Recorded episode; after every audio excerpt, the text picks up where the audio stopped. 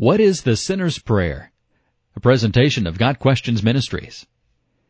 The sinner's prayer is a prayer a person prays to God when they understand that they are a sinner and in need of a Savior. Saying a sinner's prayer will not accomplish anything on its own.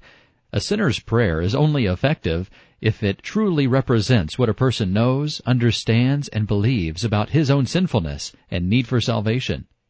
The first aspect of a sinner's prayer is understanding that we are all sinners. Romans 3:10 says, "As it is written, there is none righteous, no not one."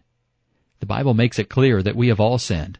We are all sinners in need of mercy and forgiveness from God. Because of our sin, we deserve eternal punishment.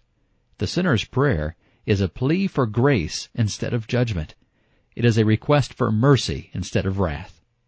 The second aspect of a sinner's prayer is knowing what God has done to remedy our lost and sinful condition.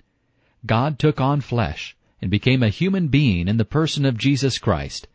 Jesus taught us the truth about God and lived a perfectly righteous and sinless life. Jesus then died on the cross in our place, taking the punishment that we deserve. Jesus rose from the dead to prove his victory over sin, death, and hell.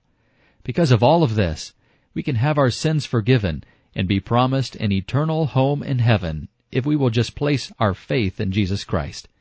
All we have to do is believe that He died in our place and rose from the dead. We can be saved by grace alone, through faith alone, in Jesus Christ alone. Ephesians 2 verse 8 says, For it is by grace you have been saved, through faith, and this not from yourselves. It is the gift of God.